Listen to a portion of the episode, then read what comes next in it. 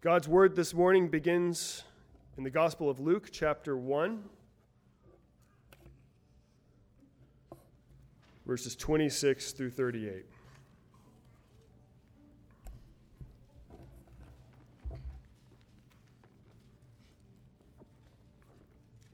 Hear the word of the Lord. Now, in the sixth month, the angel Gabriel was sent from God to a city in Galilee called Nazareth to a virgin engaged to a man whose name was Joseph of the descendants of David, and the virgin's name was Mary. And coming in, he said to her, Hail, favored one, the Lord is with you. But she was greatly troubled at this statement and kept pondering what kind of salutation this might be. And the angel said to her, Do not be afraid, Mary, for you have found favor with God.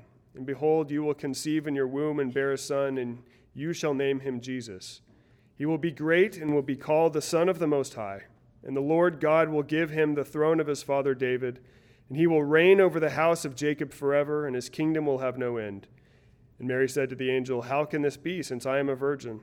And the angel answered and said to her, The Holy Spirit will come upon you, and the power of the Most High will overshadow you. And for that reason, the holy offspring shall be called the Son of God. And behold, even your relative Elizabeth has also conceived a son in her old age. And she who is called barren is now in her sixth month, for nothing will be impossible with God. And Mary said, Behold, the bondslave of the Lord, be it done to me according to your word. And the angel departed from her. We'll turn now to 1 Kings chapter 6, verses 19 through 38.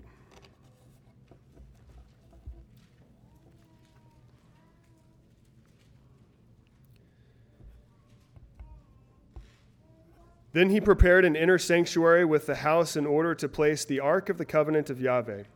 And the inner sanctuary was 20 cubits in length, 20 cubits in width, and 20 cubits in height.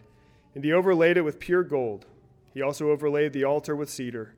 So Solomon overlaid the inside of the house with pure gold, and he drew chains of gold across the front of the inner sanctuary, and he overlaid it with gold. And he overlaid the whole house with gold until all the house was finished. And the whole altar, which was by the inner sanctuary, he overlaid with gold. Also in the inner sanctuary, he made two cherubim of olive wood, each ten cubits high, and five cubits was the one wing of the cherub, and five cubits was the other wing of the cherub. From the end of one wing to the end of the other wing were ten cubits. And the other cherub was ten cubits. Both the cherubim were of the same measure and the same form. The height of the one cherub was ten cubits, and so was the other cherub. And he placed the cherubim in the midst of the inner house, and the wings of the cherubim were spread out, so that the wing of the one was touching the one wall, and the wing of the other cherub was touching the other wall. So their wings were touching each other in the center of the house. He also overlaid the cherubim with gold. Then he carved all the walls of the house round about with carved engravings of cherubim, palm trees, and open flowers, inner and outer sanctuaries. And he overlaid the floor of the house with gold, inner and outer sanctuaries.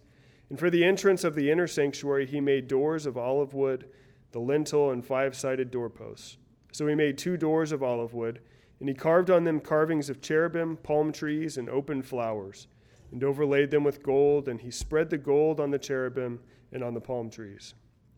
So also he made for the entrance of the nave four sided doorposts of olive wood, and two doors of cypress wood, and two leaves of the one door turned on pivots and the two leaves of the other door turned on pivots.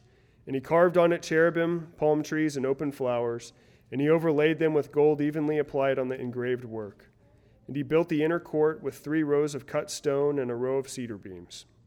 In the fourth year, the foundation of the house of Yahweh was laid, and in the month Ziv. And in the eleventh year, in the month Bul, which is the eighth month, the house was finished throughout all its parts and according to all its plans. So he was seven years in building it.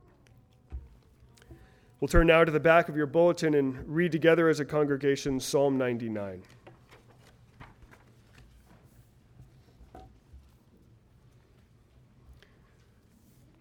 Psalm 99.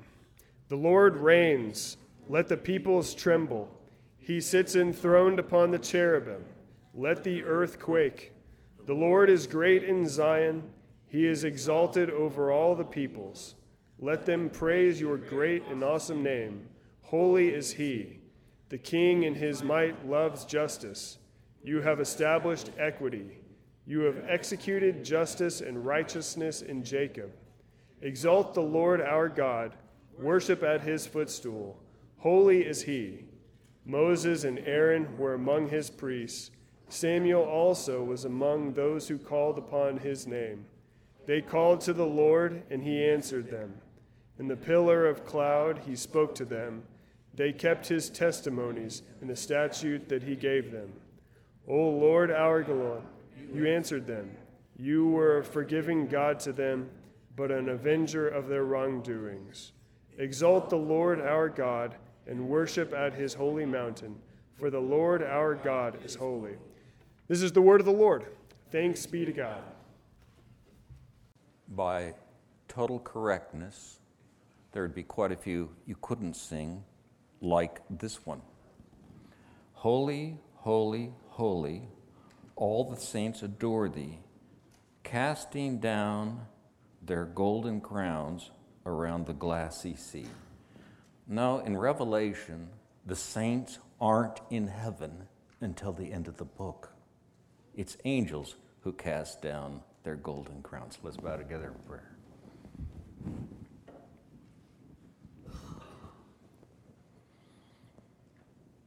Father, you are the great holy, awesome, sovereign God, creator of a universe that is beyond our imagination and understanding.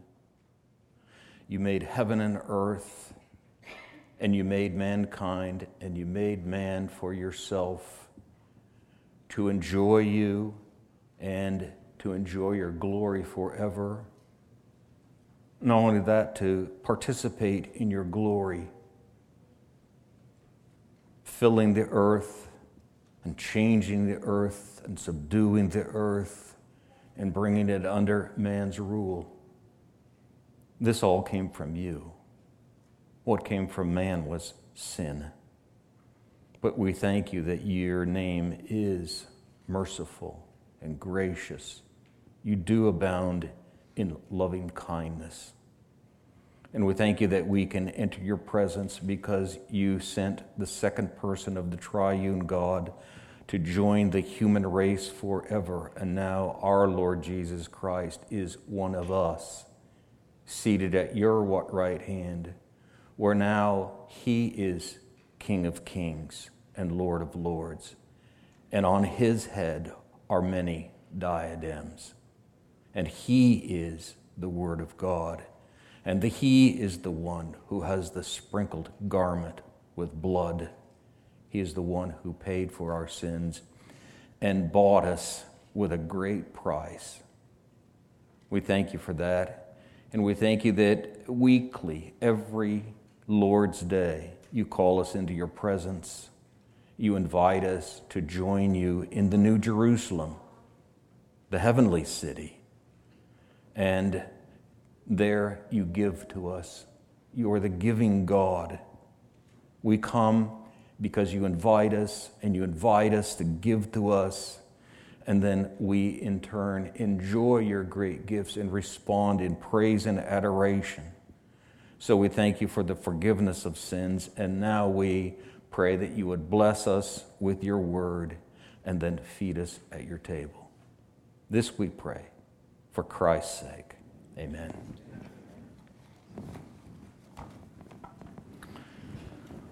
You might think today, uh, if, you, if you watch churches, if you've been keeping up with churches, say for the last 50 years, maybe even longer than that, you might think, well,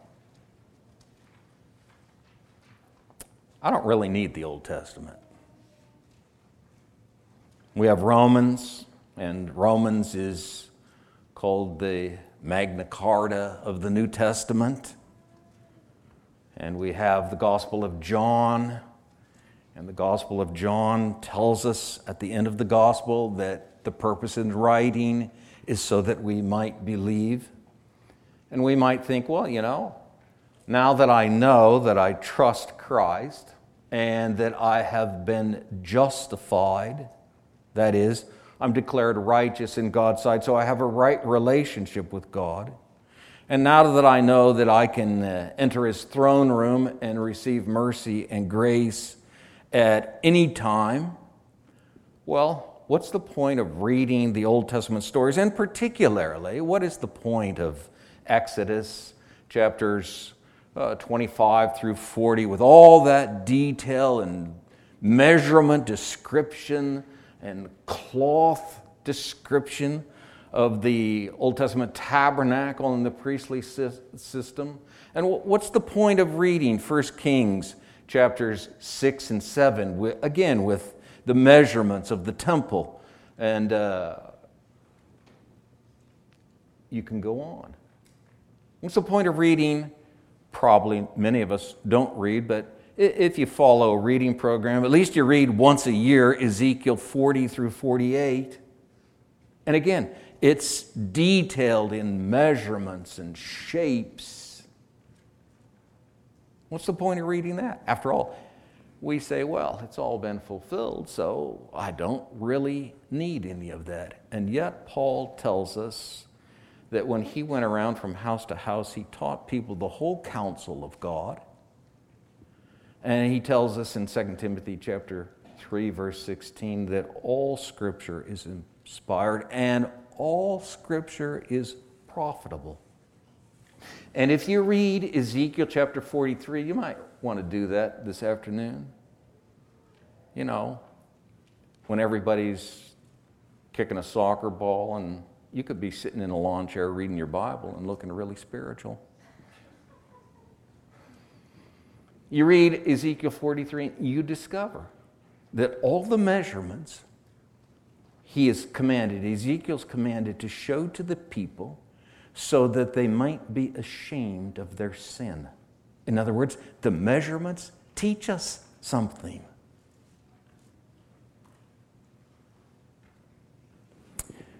We've been looking at the temple, and last week we gazed just a bit from Genesis and the garden with the river that comes down from a mountain and flows through the Garden of Eden and then breaks off into four rivers that go to the four corners of the earth.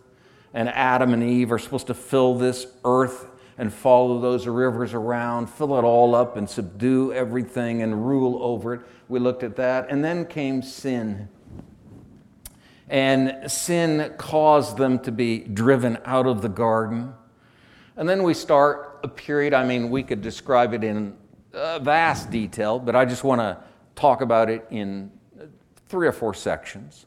So we have the Mosaic period, we might call it the priestly period.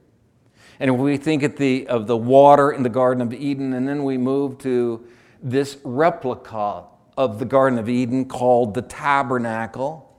The only water that's there is a little laver. We're not given the measurements, but it's not that big. And then we move on from there to the permanent structure, Solomon's temple, and that laver turns into two different things. One is a bronze sea with 3,000 baths of water, however much that is, or 2,000 baths. Chronicles and Kings have different numbers there. And the water flows in a picture from the throne in 10 chariots with a laver on them of 40 baths each. We can see the waters expanding in the kingly era. So, first we have the priestly, then we have the kingly. And then the, Israel has uh, fallen into great sin, and so they're carried off captive, just as Leviticus 18 and 20 warned them that if they sin, they will be vomited out of the land. So they were vomited out of the land. And Nebuchadnezzar came in and destroyed the temple and carted off with all the values, valuables in the temple and took them off to Babylon. And then came a restoration period, which is the period of the prophets. And in the period of the prophets, under Ezra, Nehemiah, Ezra, they, they go, and, and, and uh, I should say Joshua and Zerubbabel, a, a, temple is rebuilt. But the people cry who had seen the other temple because it's not near as glorious. We're not given much description of that, but during this period, uh, we are given Ezekiel 40 through 48, which is a, not a temple that's intended to be built, but a description by way of a temple of what's going to happen during that era. And in that temple, you don't just have a bronze sea and uh, chariots of water. You have a river flowing out of the temple that does something that's quite miraculous. It starts only ankle deep and it just keeps getting deeper as you go. Rivers don't do that, do they? Well, so there it is. And then we come to the Messianic era, or we might call it our era. And in our era, things are even more glorious, but when you look around, you can't see it. Not if you're looking for a street of gold, not if you're looking for a jasper wall that is 144 cubits thick not if you're looking for a city that is 12,000 stadia cubed. You can't see any of that. But that's the era we live in. And in this city that has no temple because the Lord God is the temple, there flows a river from the top of this cube. In your Bible, it's described as 1,500 miles. Of course, that's not Greek, it's 12,000 stadia. And it's important to think about 12,000 because in Revelation you have sevens and 12s, and the 12s, of course, speak of Israel and of the apostles. But a river flows down, and it starts at the top where the throne is, and it comes down and it has alongside of it a tree of gold, and on either side of the river it has the tree of life, which in the Garden of Eden was one tree. Now it's a tree that borders all along this river. And the river, apparently, you have to think about it, begins to split like at the Garden of Eden, so that it flows out 12 different gates, because each gate is a pearl. It's flowing out to the sea, the sea of humanity. Well, we looked at that. And in Revelation 21 and 22, if anyone's thirsty, they are offered to drink of the water free of cost. But to expand that, we would have to think about what Jesus said at the Feast of Booths when he stood up and he shouted out, If anyone's thirsty, let him come unto me. He who believes in me, out of his inmost being will flow rivers of living water. Now, what that means, if you, if you put your thinking cap on and you just begin to meditate on this, you begin to realize what that means. Well, on one level, that's the Holy Spirit living within us, that's true. But flowing out rivers of water? What is that? You take one saint, another saint, another saint, and millions of saints, and you take the city that is a woman at the end of Revelation, and you take the river that flows from the throne. What is it? Well, it's you and me. Rivers of living water flowing from our inmost being, we make up this stream that flows to all the world, taking us all the way back to the Garden of Eden, where this river came down and it went through Eden, the Garden of Eden, and it split into four rivers. And clearly, Adam and Eve were supposed to run down those rivers, that is, having children and everything expanding to the ends of the earth. Now we are that River? Well, we looked at the two pillars of the temple. The tabernacle had pillars also, from which curtains hung. But the temple had two pillars, one named Jachin and one named Boaz.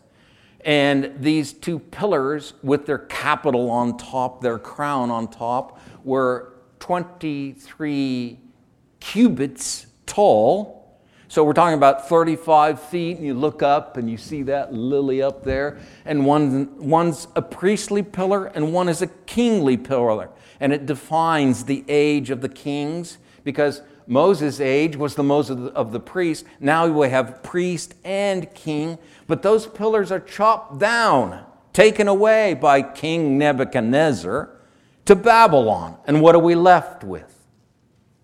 Well, we have no pillars. When they come back and rebuild the temple, we're told nothing about that. What we are told in Zechariah's vision, his last vision, his eighth vision, that chariots rode out between two bronze mountains. So the pillars turn into these bronze mountains, and these horses are going out to fill the whole earth with what? Well, with the Word of God. So we think of the prophetic era, and if we could just use the term gospel, the good news spread all across the oikumene. Well, that's when we come down to the New Testament, the territory of the Roman Empire.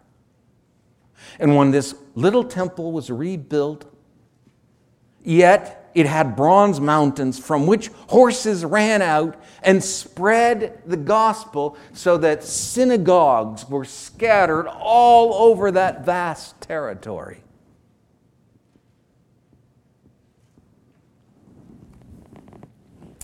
Today we want to look at the two angels. Angels who stand 10 feet tall. Angels who, when they spread their wings, they're touching, two of them. One touches one side of the holiest of holies, the other touches the other side, and they're linked hands in the center. And when they spread their wings, they cover the whole inner sanctuary, and their faces look out. And where their hands touch, it rises over the top of the Ark of the Covenant that has a kephra made of gold on it with two other cherubim. And this comprises where their wings touch and the wings of the cherubim that are underneath their wings. This comprises the throne of God. That's where he sits enthroned. Now, Genesis tells us. Let me just read it to you. Then Yahweh God said, Behold, the man has become like one of us, knowing good and evil. And now, lest he stretches out his hand and takes, uh, and takes also from the tree of life and eats and lives forever, therefore, Yahweh God sent him out from the Garden of Eden to cultivate the ground from which he was taken.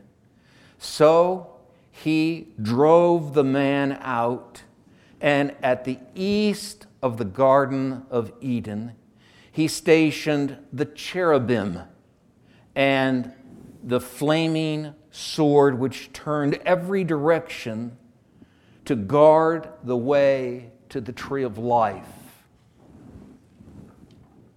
Adam and Eve cannot come back in. When you go to the tabernacle, the tabernacle has a four-room, the outer room, and on the curtains that surround it, that make it up, there are cherubim. And then there is a blue curtain that divides it from the back room, which is called the inner room.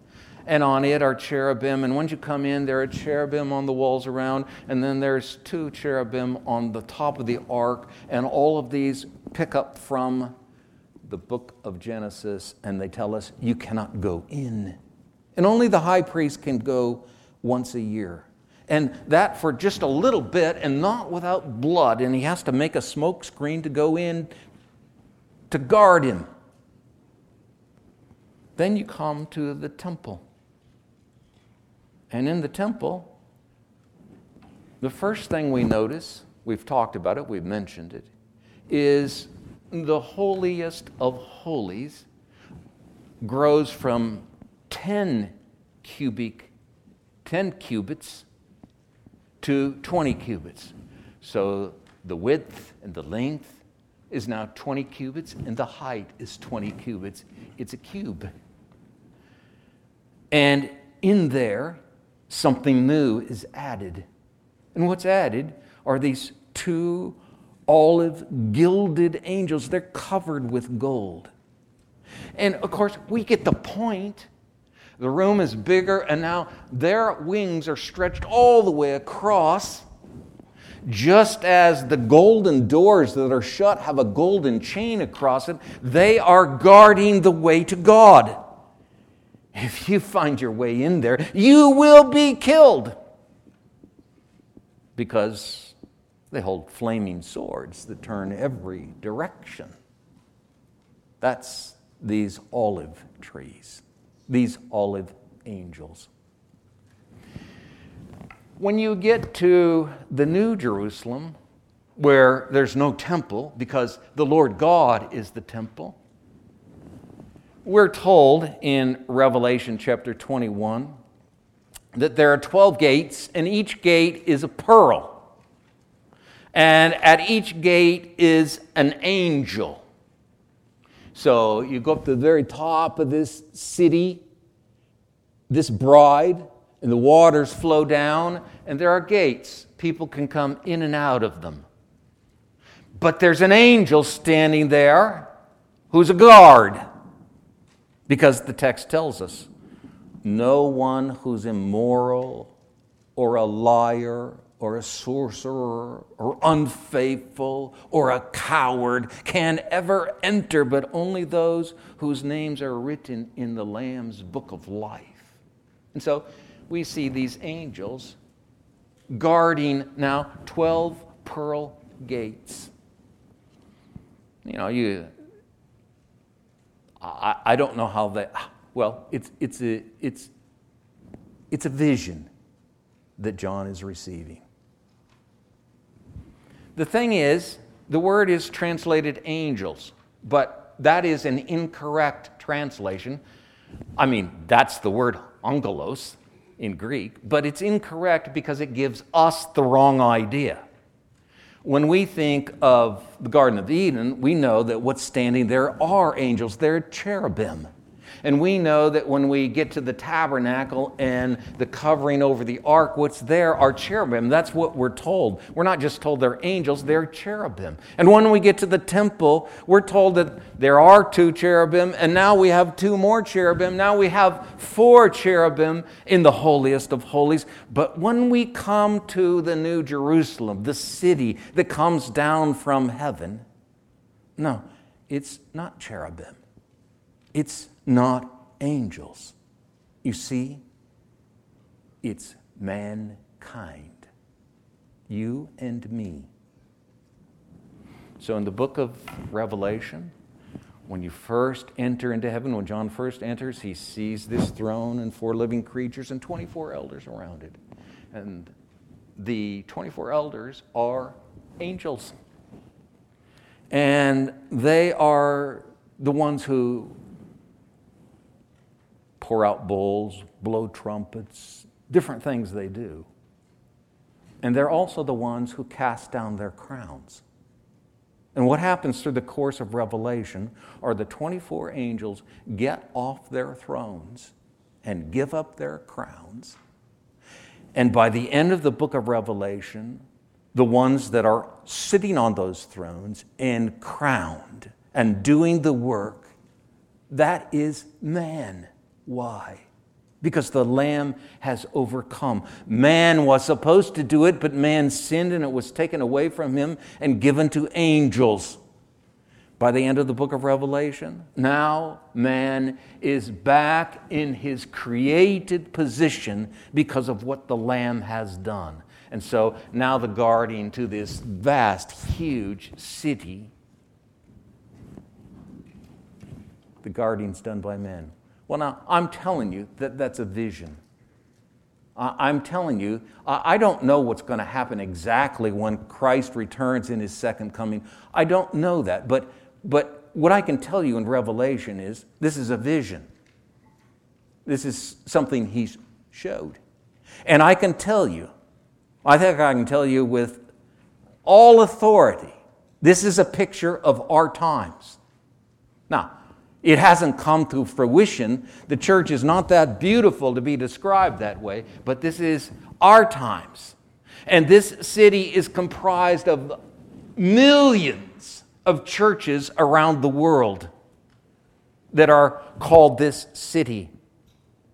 And this city has in it the Lord God as temple, the one who's enthroned. And from him, as he draws each person in, flows this river of water, flows out to a sea of people out there so that they too can drink free of cost. That's the invitation. But it's us, it's you and me. So we move then from two cherubim, or however, at the gate of Eden, to two cherubim in the tabernacle, to four cherubim in the temple. We've moved from the garden to the priestly age to the kingly age. And what happens in the age from the temple being torn down in 586 BC to the coming of Christ? What happens during that time? Well, I'll tell you what happens because God is developing this for us so we can read it and see what He's up to.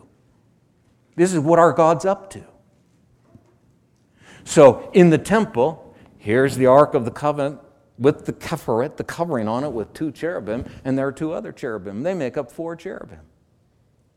And when you come to the book of Ezekiel, that's what it's about. These four cherubim, who each have four faces the face of a man, the face of an eagle, the face of a lion, the face of an ox and they are the chariot of God, and they fly God around. That's the picture. Why? Because Israel's been scattered out into the land, and they're all over the place.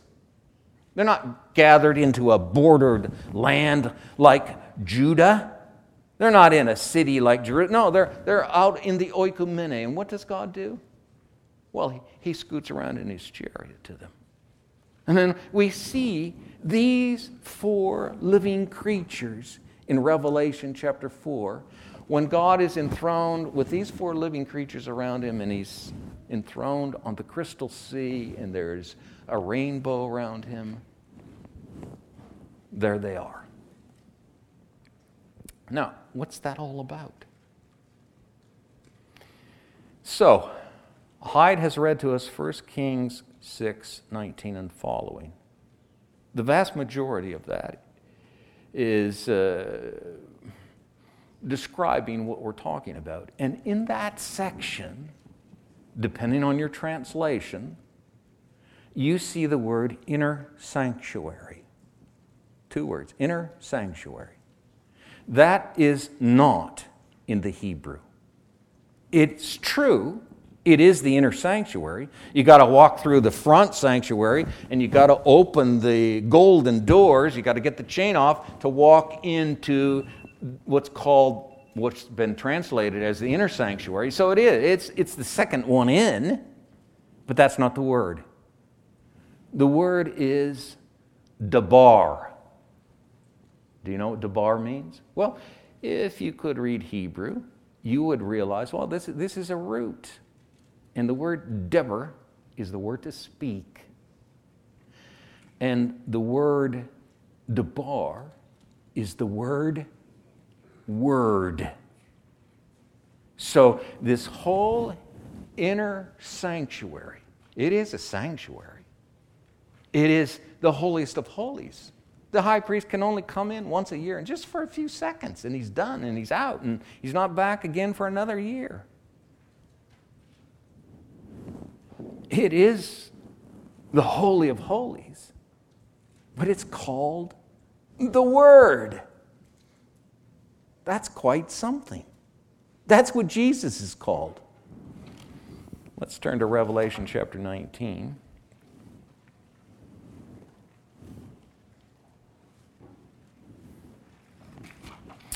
Revelation chapter 19, verse 11. Again, I, I, am just going to state it straight out.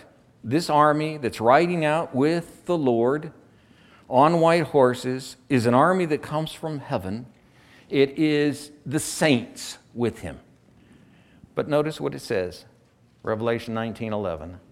And I saw heaven opened, and behold, a white horse, and he who sat upon it is called faithful and true.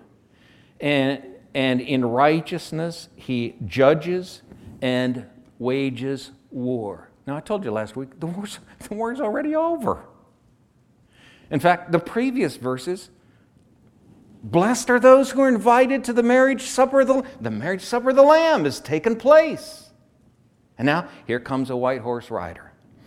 And his eyes are a flame of fire, and upon his head are many diadem. He's like an emperor, and he has a name written upon him which no one knows except himself. And he is clothed with a robe not dipped in blood, sprinkled with blood because his robe was sprinkled with blood at the end of chapter 14 when the harvest took place and he tread out the winepress of God's wrath wine. And when you tromp around in a winepress, your, your, your garment gets sprinkled. Now, I will tell you this there's a textual problem in the Greek here, so some, tra- some Greek manuscripts have dipped and some have sprinkled. If we take the context, we know which way to go. It's sprinkled with blood. And his name is called, look at that, the Word of God. There it is. Now, it's the Greek word logos now this time, but it comes out of the Holy of Holies that is called the Word. Now, the reason I think that's important, the reason I think that's important is because what happens in chapter 22. So here in 19, you have this, this horse rider riding out, and behind him, other horse riders, and they have linen clothing, fine, bright, and clean.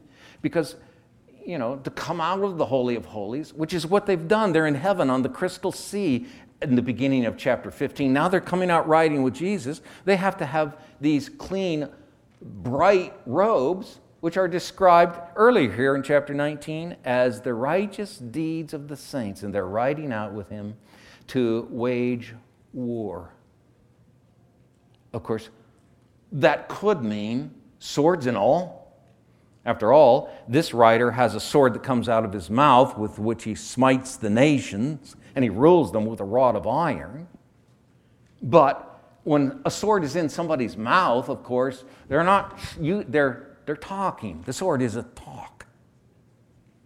And in the book of Revelation and all the way back to Psalm 2, of course, in the Old Testament, there's a lot of war waged. But when you come to the New Testament, it's not so much a war of spears and so forth, is it, as Christians? No, it's a war of words. And that's what this army's riding out to do to wage war, to conquer. So we go out like these horse riders following Christ. Or we go out flowing down from the throne as a river, all for the purpose of doing what? Sharing the gospel, pronouncing the news. So they go out. And then you come to chapter 20, which we're not going to talk about today. And then you come to chapter 21. And as I told you last week, in chapter 21, verses 1 through 8, this new Jerusalem comes down out of heaven like a bride adorned for her husband, and there's a new heavens and a new earth, and there's no more sea. And we know that that is not talking about the oceans out there, it's talking about the waters above. That sea, it's gone. Heaven and earth are now joined. Right now, we're in a joined heaven and earth.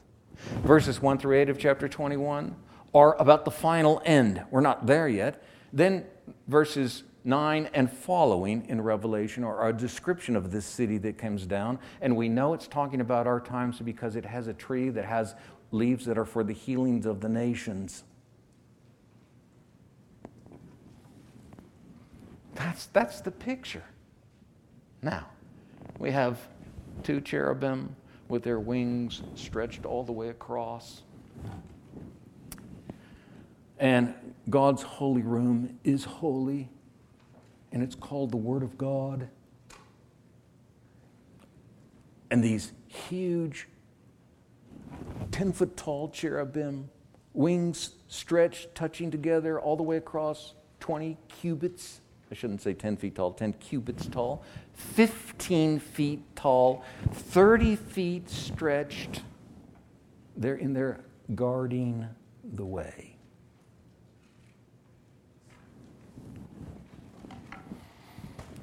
Turn, if you would, to Zechariah chapter 5.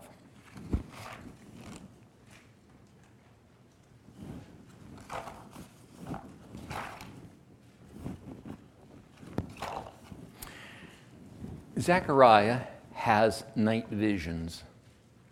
And what you do is you start at night, you work your way to midnight, and then he has more visions that work your way all out to the daylight.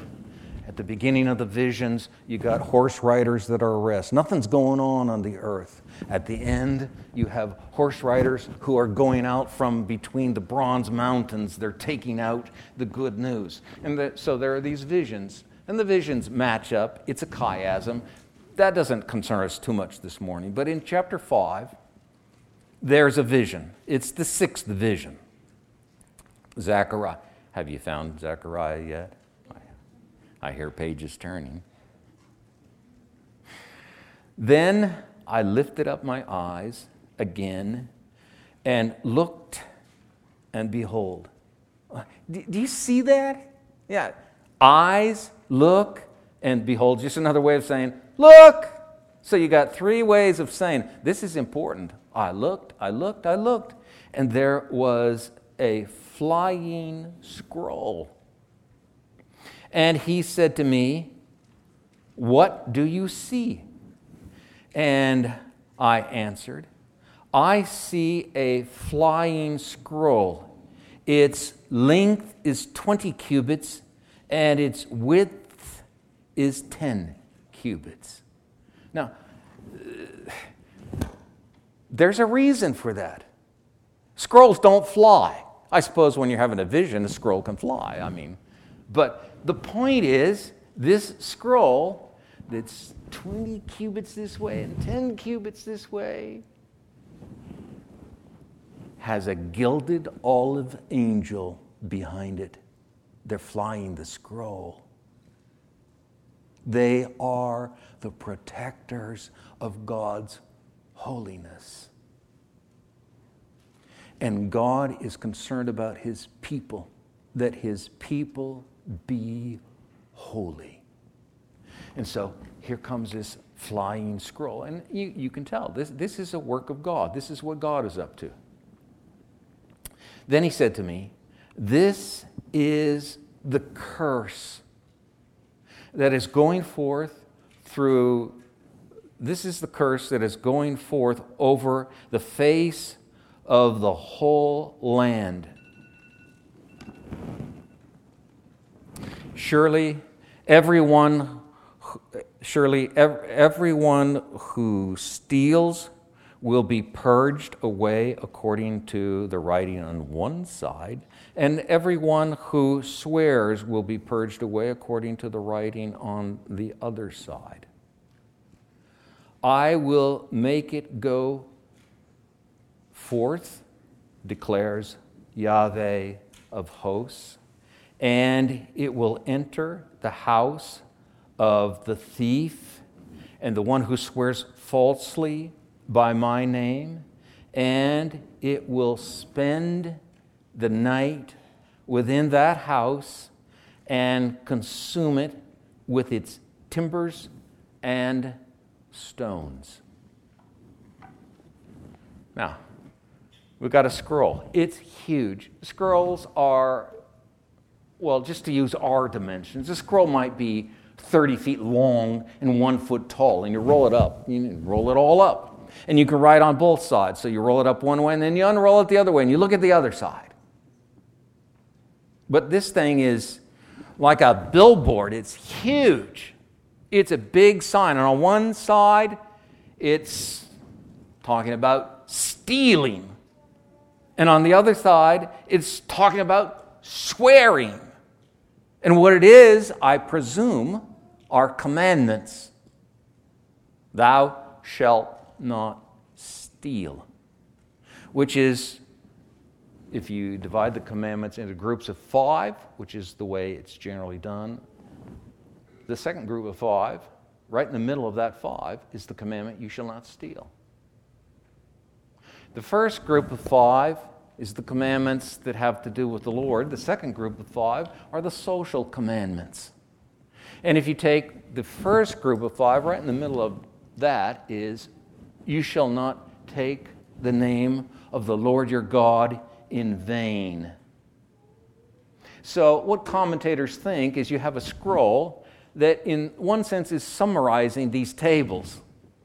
And on one side, you take the middle of first five. And on the other side, you take the middle of the second five, and it summarizes. But also, this is a problem of this era, the prophetic era, the restoration era.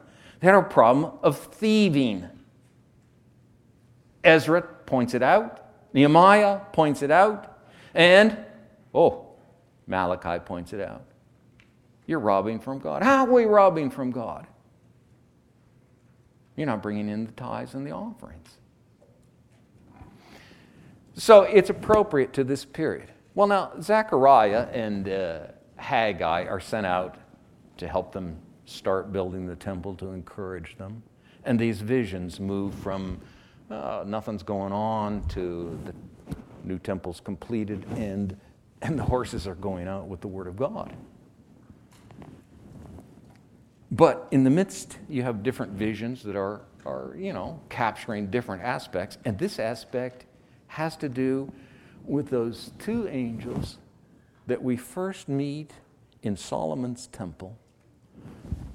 Stretch out their wings, 20 cubits, and they stand 10 cubits tall. And now they're flying. The language that's used here in Zechariah chapter 5, timber and stone, comes from Leviticus chapter 14. So, what the language is saying here is something like, okay, you know, well, let me back up. Turn to Deuteronomy chapter 27.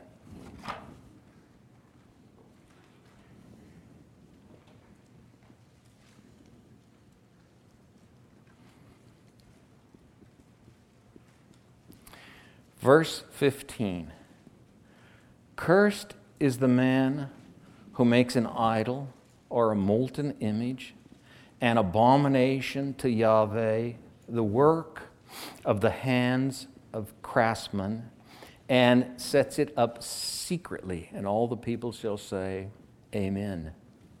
Verse 16 Cursed is he who distorts, uh, cursed is he who dishonors his father or his mother, and all the people shall say, Amen.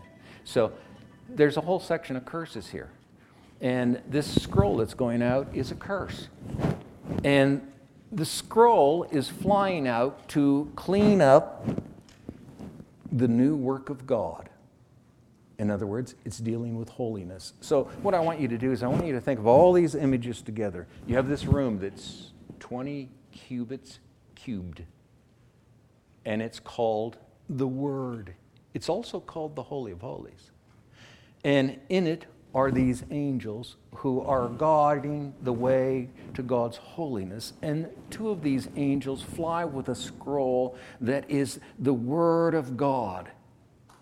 And if there's a thief, this scroll is going to come into this person's house and it's going to spend the night, and by morning, it's going to fall down timber and stone.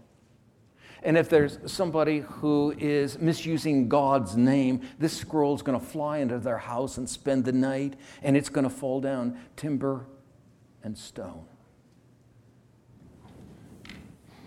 It's because a house gets leprosy something green or something red on the wall. You send for the priest, and the priest comes and looks at it and tells you to get everything out before he comes in, and he, so it won't be so it won't be considered unclean. And he looks at the wall, and then he says, "Okay, I'll be back in a week to look again." And he comes back in a week, and sure enough, it's not gone; it's grown a little. So he digs all that stuff out, and they patch up the wall, and then he's gone. And the third time, if he comes, then the house must be torn down, timber and stone.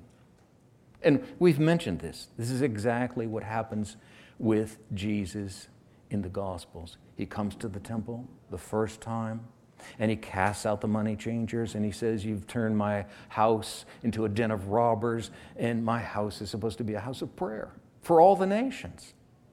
And at the end of the Gospels, he comes back a second time and again, he throws out the money changers and the same thing. And then in AD 70, he comes back a third time and he tears down the house. Well, these angels are guardians of God's holiness. And it's, it's, it's, it's a severe guardianship.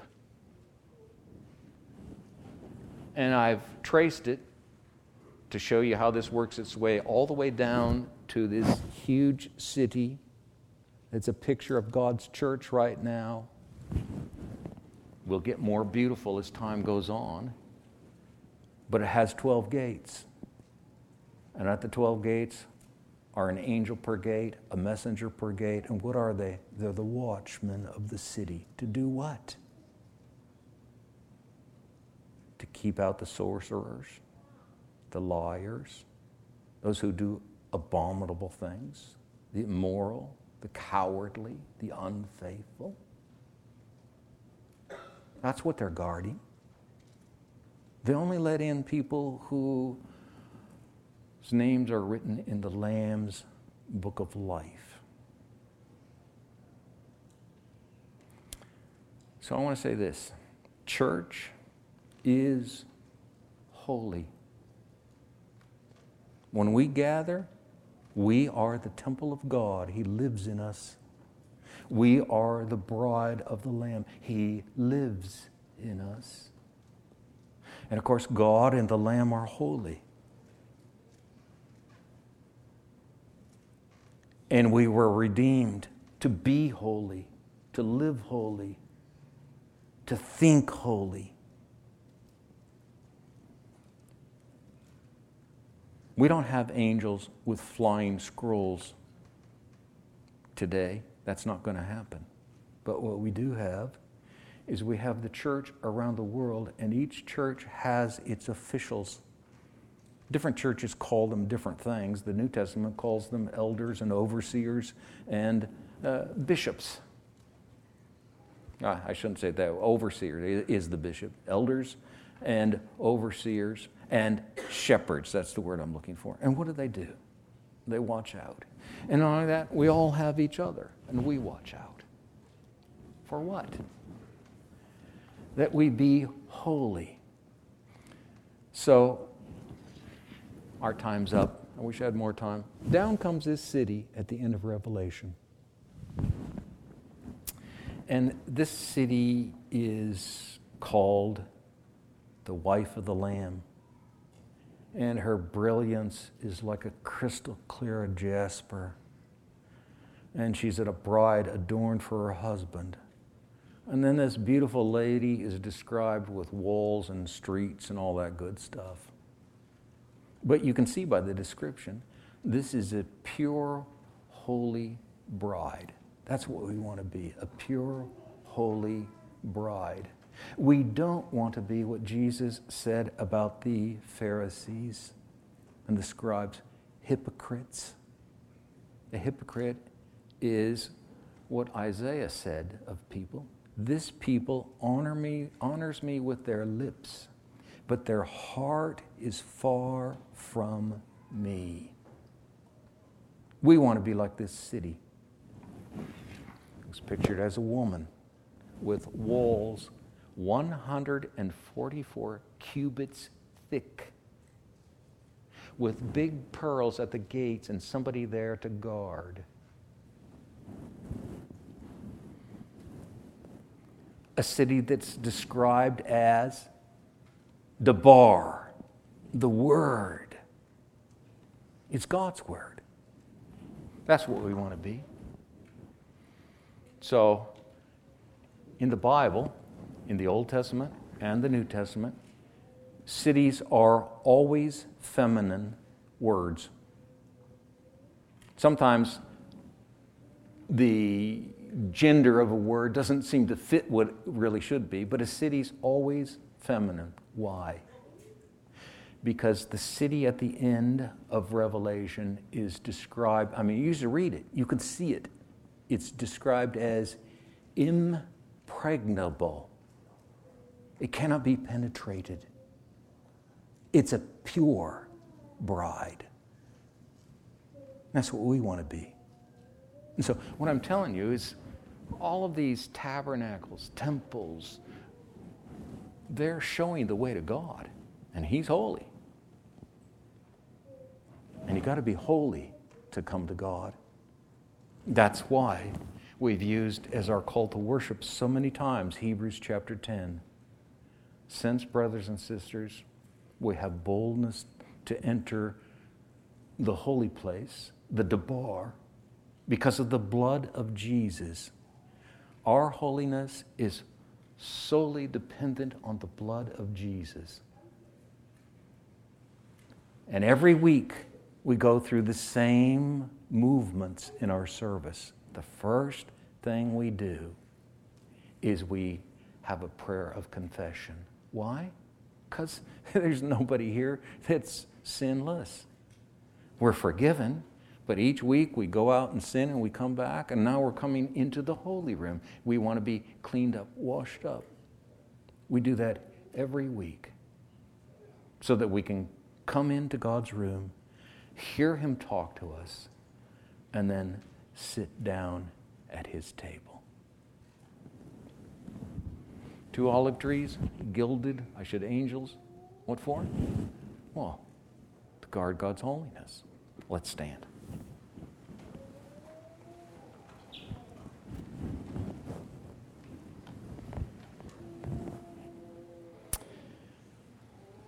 Father, I pray that you would give us a open heart to hear your word, that we would be responsive to it when it points out our failures, our weaknesses, our sins. Help us to admit them. Help us not to hide our sin in secret so that an angel has to fly into our house and spend the night and thereby destroy us, but help us to confess and forsake and leave behind and walk in the light. We thank you that we are, by faith, justified through the blood of Christ, and we are right with you. And we recognize that even being right with you, we're still in the flesh and we still sin. But give us hearts that yearn to live in righteousness, to walk in purity, to be that water that flows from the throne that gives life to those who come into contact with us. This we pray in Christ's name. Amen.